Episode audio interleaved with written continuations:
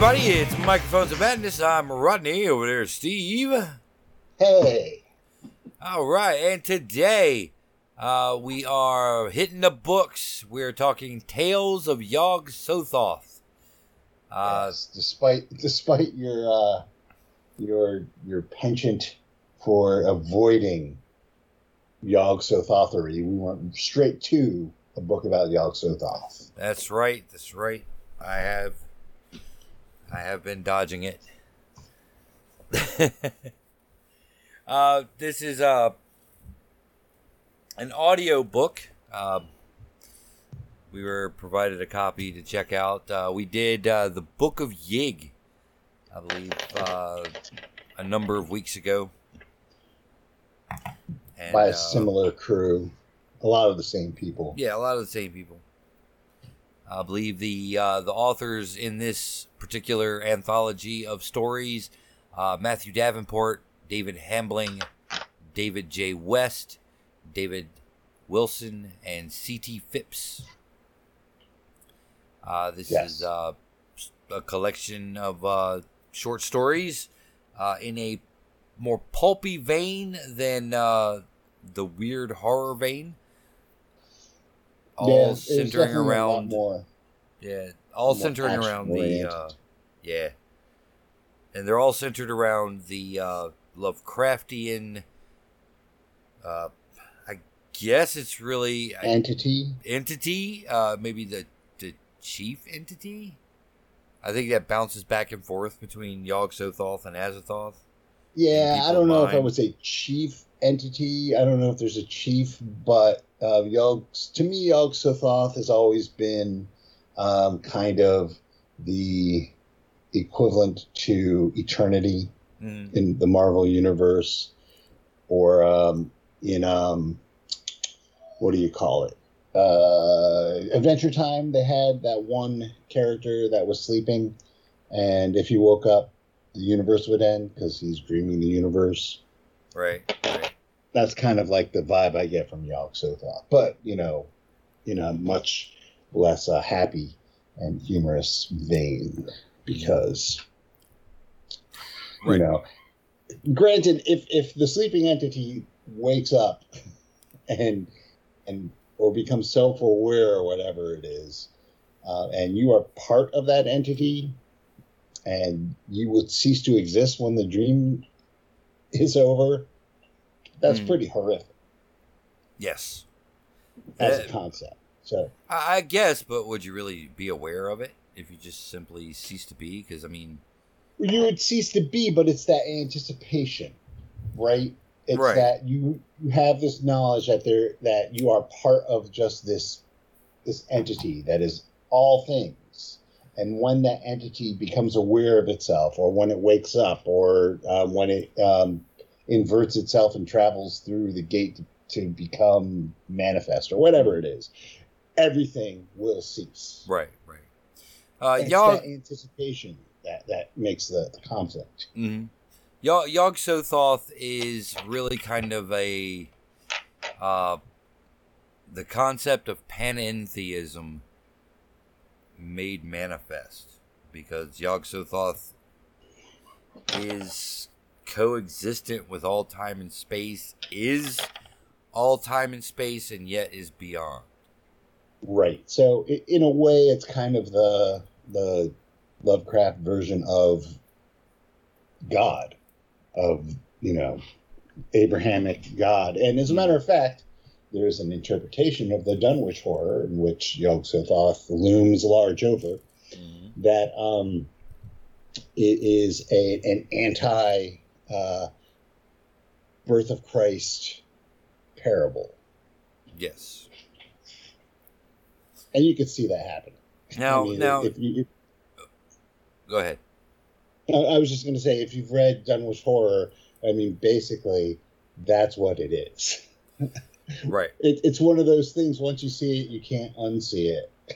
Right, and the the the Dunwich Horror is is like the main story Yog Sothoth features in.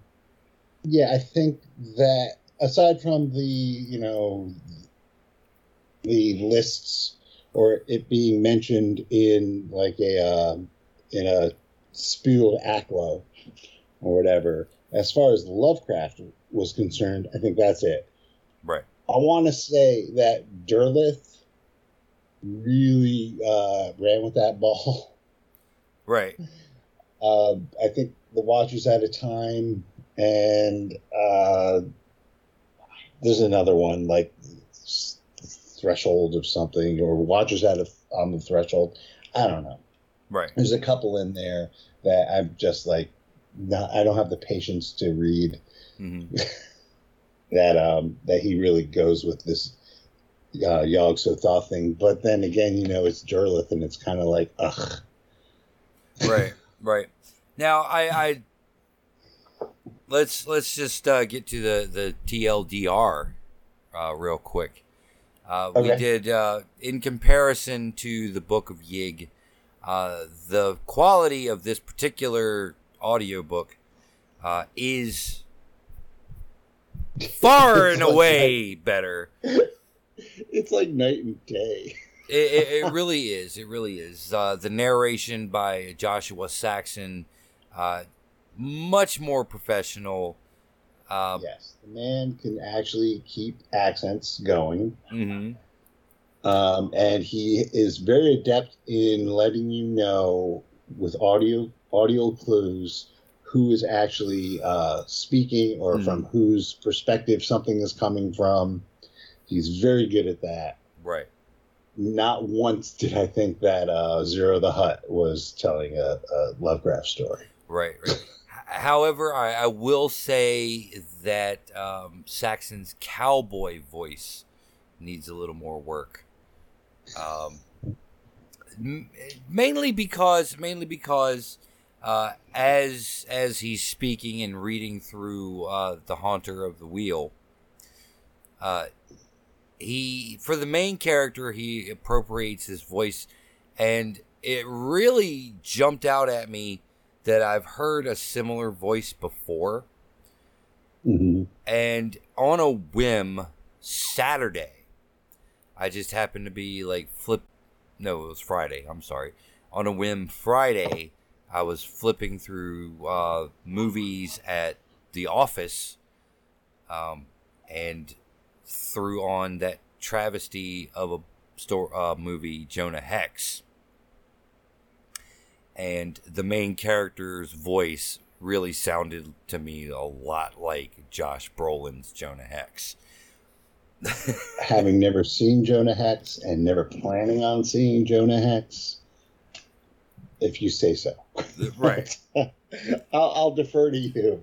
I and I was so it's, disappointed in like, that movie. That movie was was had the potential of being so fucking good. It just sounded like a uh, a I don't, I don't want to say generic, mm-hmm. but it just sounded like a, a, a generic-ish uh, Western kind of drawl. Yeah. Nothing, nothing too too much. Um, you know, maybe he could have Clint Eastwooded it up a little bit. Mm-hmm. But you know, having not seen Jonah Hex, it didn't bother me. Right, right. Uh, well, uh, the the, the na- I listen to a lot of audiobooks, mm-hmm. and narration is like half the battle. Right. And it wasn't any part of a battle the narration was great. Right, right. Yeah, I only only it only strikes me because I don't listen to a lot of audiobooks. Um, I think we discussed this with uh, Book of Yig. It's one of those things that my job, you know, your job, you drive around a lot, so you yes. have a lot ample opportunity to, uh, you know, listen to audiobooks. And for me, my job is um, at a desk, so print is more easily accessible to me to sit there and actually you know read the words eh, whether on paper or on screen. I really don't have a preference right. over ebooks or paper books. Right. And and just so everyone knows that this book is also available as an ebook. Right. As well and there will be a link it's not the ebook yeah it's not just an audiobook so. Right. Now that that said, I once again would have had a much better time reading rather than listening, uh, mainly because I have to find something else to do while I'm listening. Otherwise, I'm just kind of just sitting there. it's easy to get distracted while you're listening to an audiobook. Um, yeah, especially if you if you don't have a mind numbing task like driving mm-hmm. um, while you're doing it. Right. It's very easy for things to uh, for it to shift into the background and become just background right. noise. Uh, there's also a couple so, of familiar characters that appear in the table of contents here. Uh, yeah, actually, I was gonna say that um, the lion's share of these uh, stories are ongoing characters from the various authors. Mm-hmm. Um, at, at, least two of which we've uh, encountered before. That's right. Uh, we have The Ghost Door by David Hambling, which is Harry Stubbs.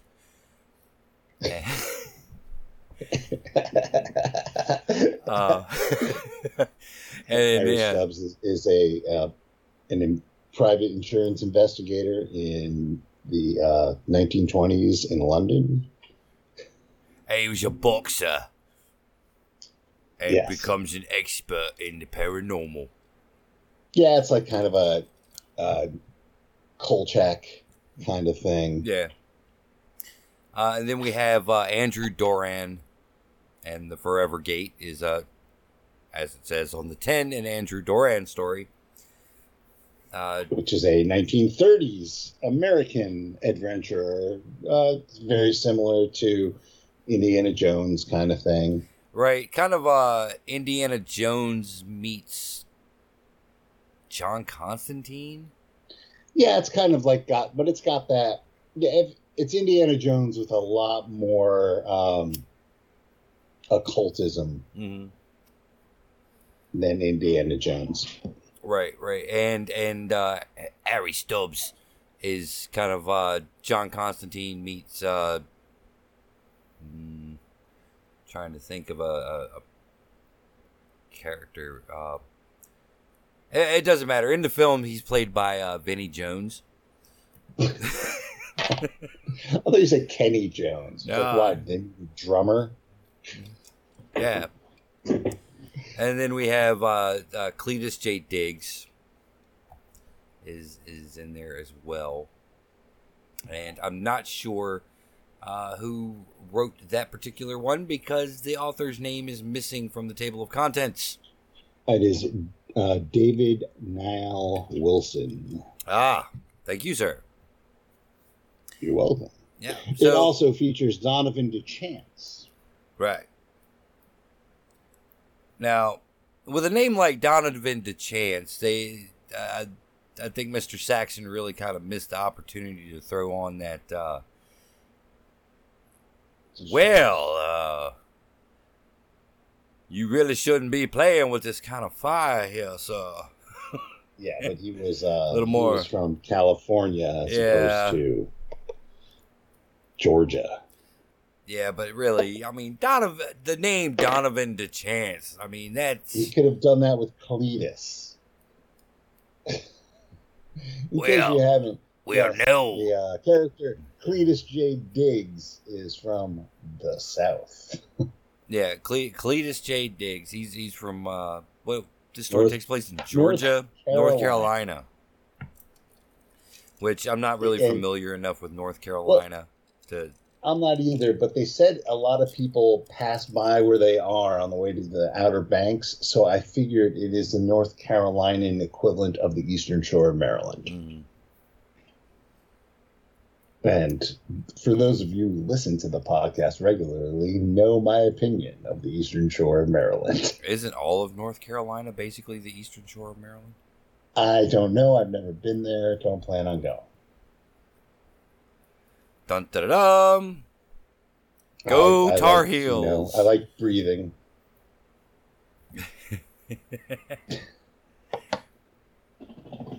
um. So, in your view, uh, what are the the standout stories? Because every okay. anthology has standouts. In All your right. mind, so, what are the standouts? To me, the opening story, The True Name of God, uh, was by, by far my favorite story in this anthology. And I'm going to tell you why. One of my pet peeves with mythos stories in general, especially mythos stories that deal with um, non Christian cultures, is that they um, appropriate mythology and beliefs of indigenous peoples and kind of make them into part of the mythos. And I'm not talking about a clan of quote unquote degenerate Eskimos. I'm talking about like whole cloth. Their whole pantheon is all just uh, different versions of Nyarlathotep and blah blah blah. Yog Sothoth by another name. Right. So I, I, I can't stand it, and it happens so much. Mm-hmm. This kind of flipped the script on that. So the first story takes place in uh, the Middle East, back around the time of the Crusades. Jerusalem, I believe. And um, the main character is uh, Hashashin, a Muslim assassin, and the another character is Rabbi. Mm-hmm and they basically come to find out that um, it's a strong possibility that the God of Abraham, Isaac, and Jacob is in fact a monster. Right. Thought, and the, the gist of it, and we're going to try and be spoiler free, but this the the monster um, comes into existence because it uh, was a, a, a, crusader who heard a part of the true name of Yog Sothoth, of God, and it so affected him that he became a, uh, a ravenous, soul sucking beast. Right. Akin to a vampire. Yeah, he was basically a vampire. I believe the exact term they used in this story was strigoi, which is um, vampire. Right, right. Um, so I believe that's more like, like Eastern European. I believe the that version. You know, yeah, native to that I, culture, Poland. You know that that area. Uh, the Witcher. yeah, I think uh, uh, Strego. Uh, Strego is a witch or Strega. Anyway, I just liked it so much that somebody finally, finally did to uh, Abrahamic religion what people do to Mesoamerican, Filipino, Chinese, you name it, religions all over the place. Mm-hmm. Finally, fucking did it, and did it pretty well. It wasn't like cheesy. Right, right. I mean, uh, in they, they they did it well, and and, and the, the main character, the main conflict was really the uh, the main character's existential crisis when realizing that everything he was brought up to believe, and he's a, a, a, a you know a cultist assassin, right? So you know he's heavily entrenched um, Abrahamic guy. He's a Muslim. Everything he was brought up to believe maybe not quite what he thought it was, and it blows his mind. It's great. Mm-hmm. Yep, and a lot of it is dealt with, and you know his perseverance of faith. Um, now, one of the things you know, I think we mentioned it briefly.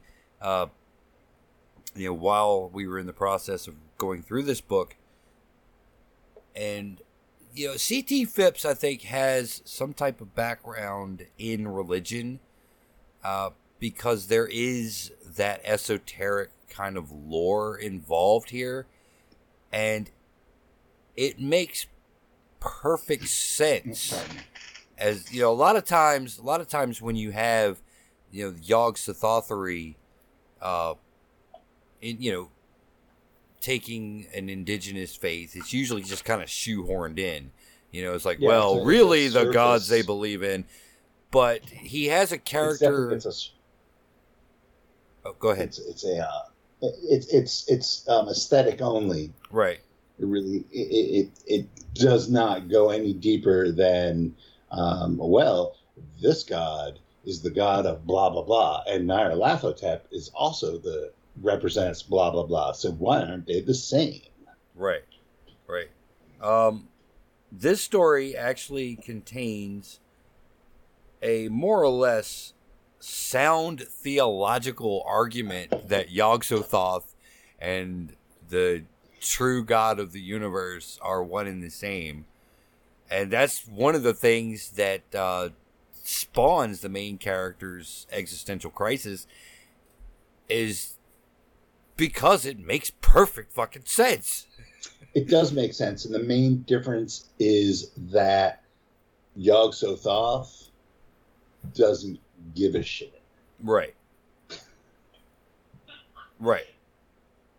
It's if if you are sitting in your your den or whatever, and a bunch of ants come into the room and tool around, do anything. Uh, you have nothing against those particular ants in general, but they're annoying, so you might spray them or you might step on them.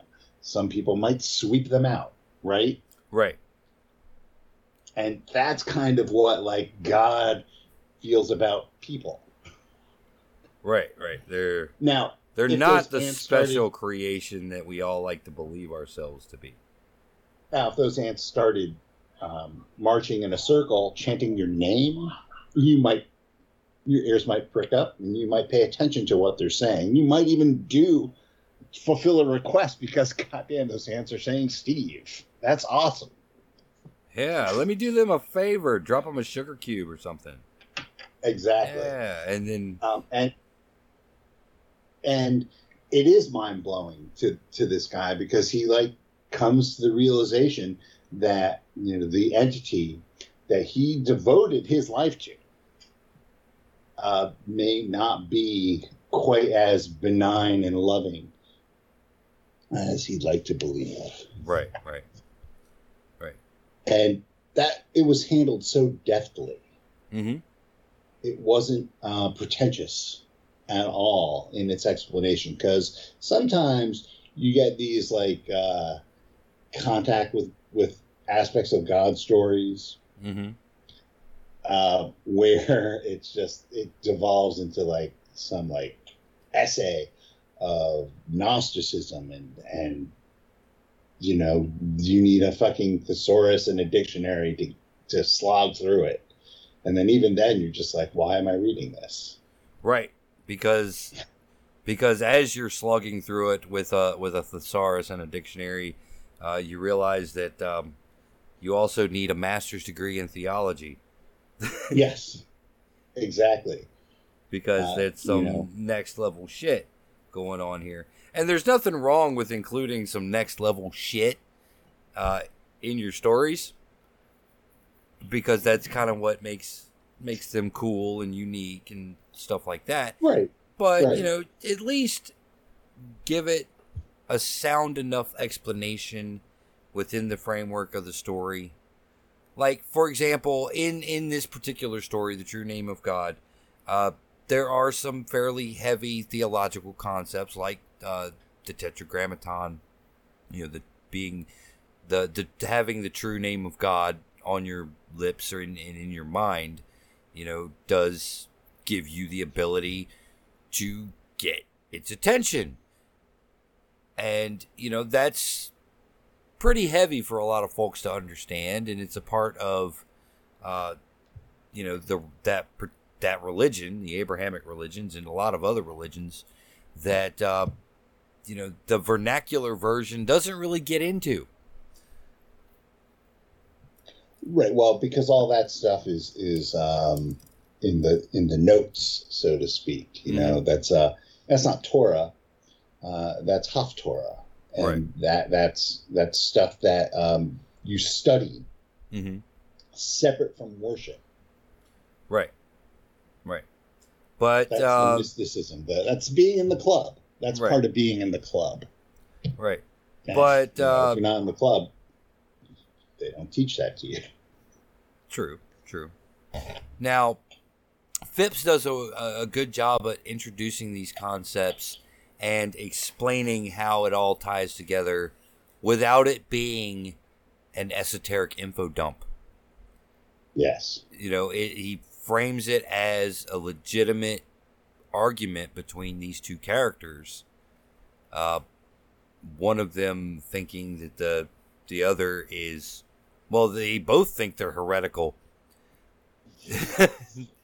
right. Like, you're a heretic. The, the, the no, one... you're a heretic. Right. And and our main character, his his crisis, he's constantly you know being shown that uh, well, I might actually be the heretic here because everything this guy's doing and says seems to be 100% accurate. yeah. But he still is able to maintain that um, sliver of, of faith based doubt mm-hmm. that allows him to uh, not go completely batshit crazy. Right. The other thing that this story serves to do is set up the um, like the meta narrative because uh, all these stories are related to each other. Um, kind of like, well, a lot like uh, the the Book of Yig was, but I think the that in that in that um in that book you had a, that the stone, mm-hmm. and you had like this uh this conflict of the two different sects of serpent people that kind of was overarching, right, plot wise.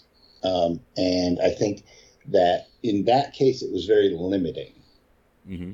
to the stories. And I think in this case, the uh, plot device they use, which we're not going to reveal because it is kind of spoiler esque, and you catch on to it pretty quickly, though, uh, it is more open. Mm-hmm um, and allows for a, a, wider variety of storytelling. So just just off the bat, you have something that I think the authors were freer to to work with within what the concept of the of the book was. All right. Yep. Yep. Very, definitely. Definitely. What about um? All right. So the true name of right there, you know, first story off the bat uh, is is one that really really jumps out. Uh, any any other standouts in your opinion? Uh, yeah, actually, I enjoyed um, the Andrew Doran story. Mm-hmm. Uh, Andrew Doran and the and the Forever Gate. Um, I, I liked it. I, I thought that would make for a good uh, Call of Cthulhu or Pulp Cthulhu scenario. Mm-hmm. Um, it was it was interesting. Was it groundbreaking? No, but was it cool? And did it have like some good set pieces and gamer moments? I think it did. Yeah, uh, definitely had some uh, good set pieces. Uh, yeah, the same and the I, same with uh, the the ghost door as well. Um, the the two stories really kind of focus on the same uh, MacGuffin, I guess you would say. But they, they, they this, handle it they a little a bit differently. Concept. Yeah. Yeah, they have a, they have a similar concept to them, and both of them would, would definitely make for a cool, um, a cool gaming scenario. Mm-hmm. Um, I, I, like the, the Andrew Doran one um, a little bit more, and that is by uh, Matthew Davenport, who coincidentally is the, the gentleman who turned us on to this book. Mm-hmm. Um, because I'm going to say just because there's a point in the story is about um, how how an evil sorceress is trying to bring Yog Sothoth back by uh, utilizing a series of gates, right? Because right. Sothoth is the gate and the key mm-hmm. um, that travel through space and time. Right. And, and at one point, they they they come to a particular space and time, uh, which is so horrific that somebody there um, makes a request to just end it all. And uh, the hum- the humane thing to do is to do that. Mm-hmm. And I like how that came that act came back in the end to uh, to help resolve the story. It was a nice bit of storytelling. Right, right. Yeah, it, um, it was a, a Chekhov's gun moment, I guess.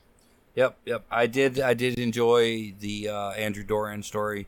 Um, I, I, have a feeling that if I uh, were given the opportunity to uh, dig a little bit further into the the that character, that I probably would really enjoy uh, more.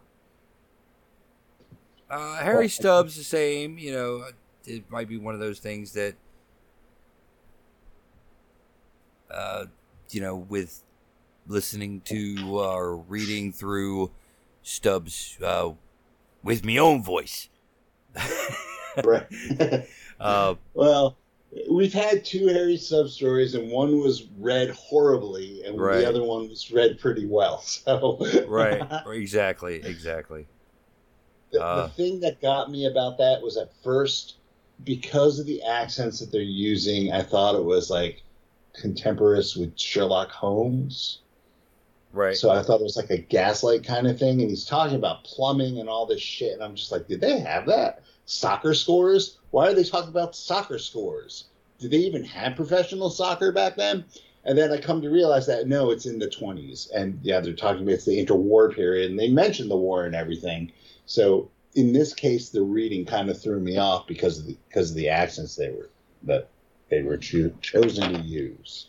Right, right. And they might have been appropriate accents. I just associate that like Cockney kind of thing with, you know, every character but Sherlock Holmes in a Sherlock Holmes piece. oh, I Mr. Holmes. right. Um. Yeah. Yeah. So yeah, I would say I would say definitely True Name of God. Uh, I agree with you there. That was a standout. I enjoyed um, the Andrew Doran story. Uh, Haunter of the Wheel. You know, you know, we've discussed this. I'm I am kind of a sucker for a good western, um, and I had a lot of high hopes, but I think uh, a lot of the way this was set up as, and it seems like this one as well was a, is a recurring character uh, from David West, and we've picked him up somewhere along like the middle, and I think that in some ways kind of detracted a little bit from my enjoyment of a of a good weird western. You know that we're seeing this guy late yes, in his a, career, I guess you would say. It is a Cowboys and Cthulhu adventure. Right. Is how it is billed. So. hmm But yeah, I, I, I don't necessarily like my weird western uh with a character that is as clued in as the character in this story. I guess. Um, I with a with a patron.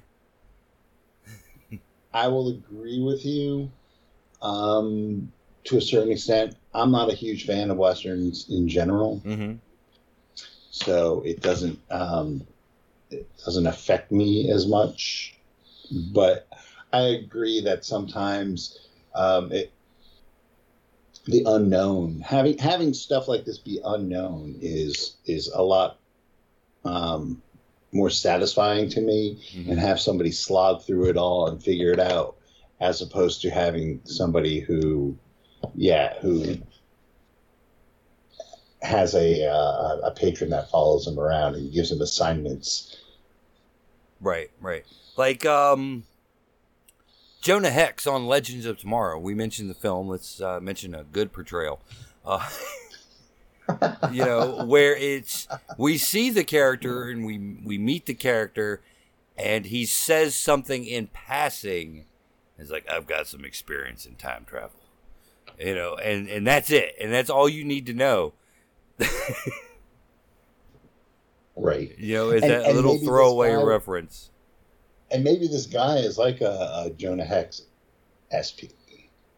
Uh, perhaps. I mean, he, he does really kind of seem that way. Um, uh, I'm not familiar enough with the wider world of the weird western to know, you know, how many, you know, characters there are. But uh, yeah, he does kind of uh, strike me as kind of a Rooster Cogburn type of guy. Yeah, now you've gone completely over my my head. Uh, famous, most famously, more recently portrayed by the Dude in the remake of True Grit. Oh yeah, So- see. So they got an actual decent human being to play this character. oh yeah. Oh, is that is is that the main character in the John Wayne movie? Yeah. Yeah. There's no way. Yeah. I, I watch. I've seen one John Wayne movie in my entire life, and that is one too many. yep. Yep. And that was The Searchers, which is a vile movie. That's my two cents. Wow. Uh, yeah. It's Man. a racist piece of shit film. If you want to do a a, um, a show about the Searchers, I'll stomach and watch it again so I could slam it because fuck that movie. Yeah. No thanks. No thanks. Though, Um, oh, that's No, go ahead. mind. Yeah. Um. Uh, nope. That's that's it's it's something else. It's we'll, we'll get to it next time. right. Right. 'Cause next time we are reading another weird western, That's true. which I, I, I cheated and started it, and so there there's definitely some searchers in there. Nice. All right. Well, there you go. Teaser for next week. Um. Yeah. Any anyone that was particularly uh a low point.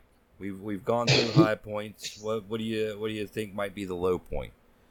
I mean, Um, let's be a little even-handed about it, I guess. Uh, ironically, I did not like the final gate, which is the closing story, also by C.T. Phipps. Right. Yeah, that one. Uh, that one is uh, interesting to me because it does uh, also present that kind of uh, knowledge of esoteric lore. It does. It it builds on the themes set up in the first story. Mm-hmm. Um, the the unfortunate thing is, whereas the first story um,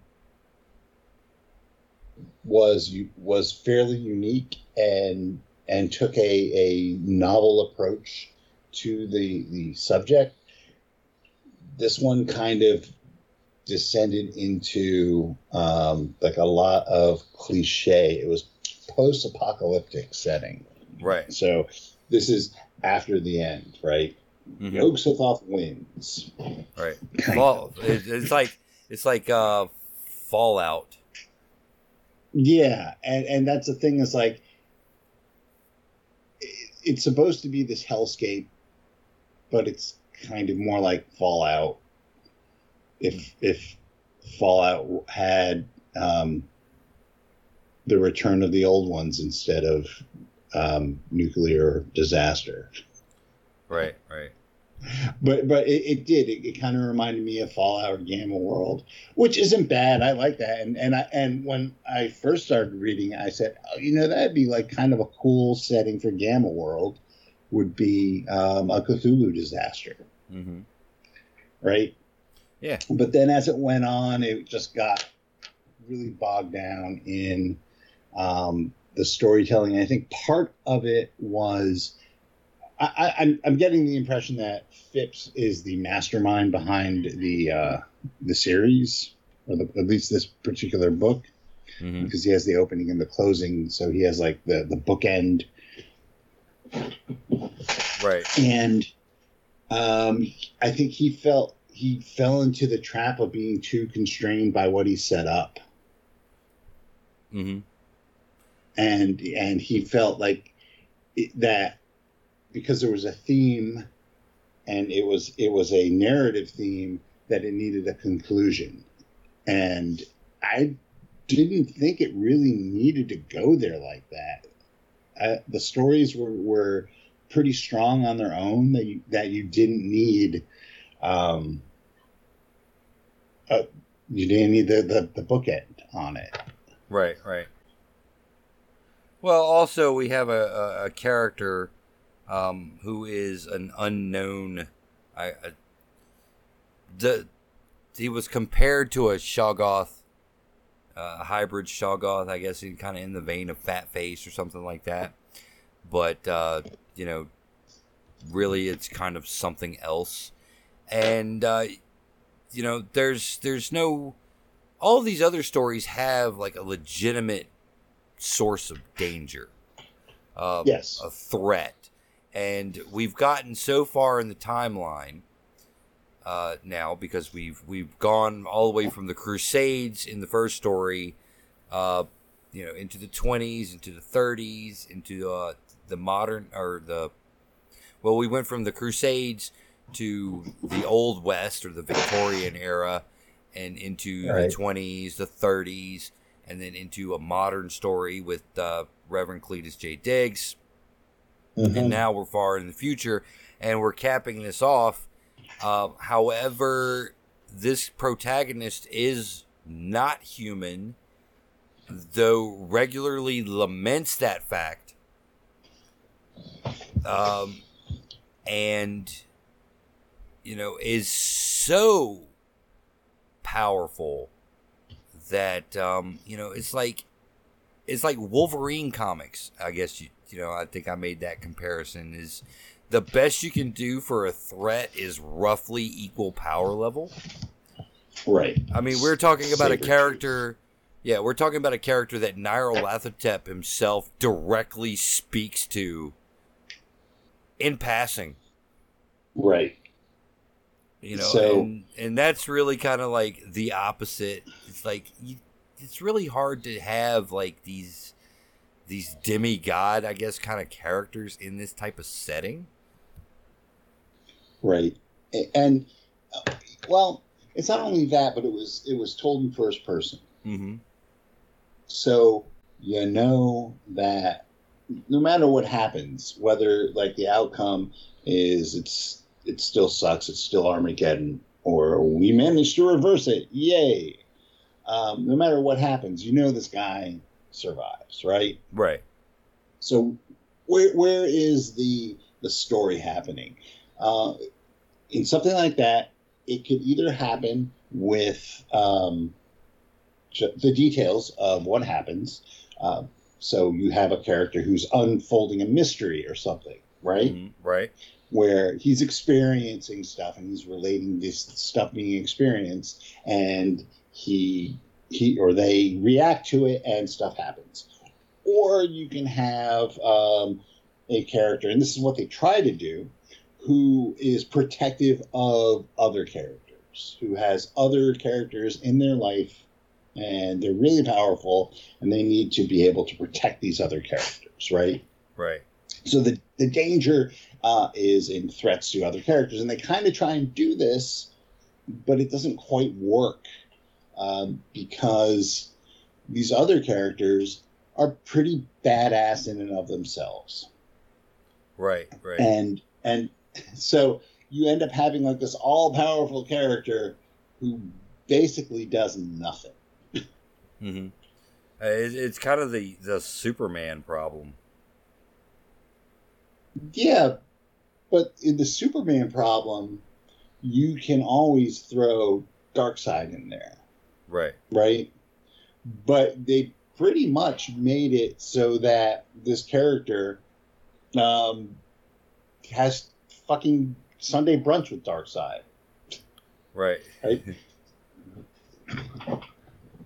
He's on a par with Darkseid, and and they know each other. So you don't really have that here, and and there there wasn't like a doomsday. He wasn't in any threat of physical harm himself. Right. Uh, so, I mean, I hate to say it, but it's like a poorly conceived Superman story. Right. Right. Yeah, I, I would say um, definitely uh, not not the best story to go out on. I mean, I see it. It works as a bookend, but you know, being at the end of time, to and, take it even further, right? It's a, it's a poorly conceived Superman story where Lois Lane ends up saving herself. Yep. So there really wasn't a, a, a need for Superman to be there in the first place. This is true. So, sorry, I had to had to take it to its natural conclusion. Right, right. No, understandable, understandable. Uh, that's what happens and, when you work with analogies sometimes. yeah. Well, no, but it's unfortunate because I think the rest of the book was actually, you know, it was I enjoyed it. Mm-hmm. Um, it, it there was at no point was I like, oh, now I gotta go and go through another fucking Yog Sothoth story, and even the one that had the rednecks in it was actually pretty cool. Right. Right. The the one we never we really didn't mention much was uh, the not quite Reverend Cletus J Diggs in the Done What horror. Right, which is kind of a the title is kind of misleading because it's like uh you know this is it it almost like reads like it should be like a, a bizarre you know Tucker and Dale versus evil kind of uh, like tongue in, tongue in cheek was... kind of thing going on and I might have liked it a little bit better had it been kind of a, a more tongue in cheek sort of thing because you know I really think humor is really underdone uh, in regards to the mythos. You know, somebody somebody has to be able to to to kind of take the piss on this because you know, let's face it, guys. A lot of folks take this shit way too seriously. Yeah, they do. Um, and yeah, that was kind of a, a little bit of a disappointment. I mean, overall, it was it was all right uh, in the in, but I think I was I felt a little misled and a little bit let down by the title. The title definitely. Well, I had the opposite effect. I read that title, and I was like, "Oh, god damn it! Here we go." because I don't mind humor in the mythos, but I really just don't like redneck culture. Sorry, right. it's I, I, it ain't my bag. Go fucking shave. Take off the camo. Work in a fucking car dealership. Deal with it. I don't have any issues. Hey. Hey.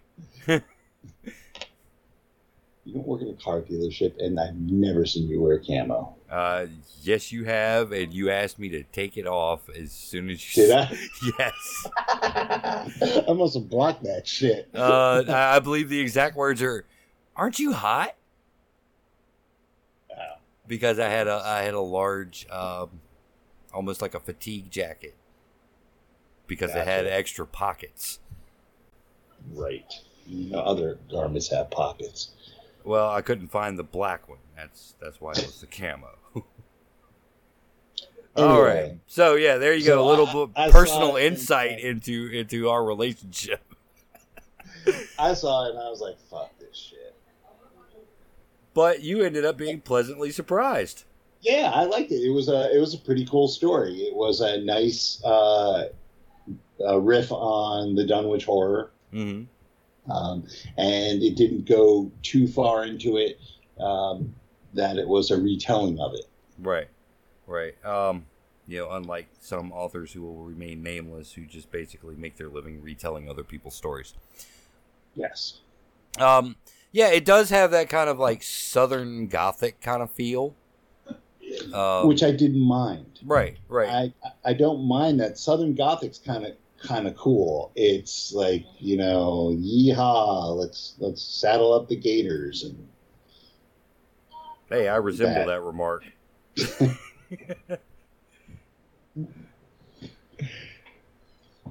Clem, put the saddle on the gator. We're going down to the store.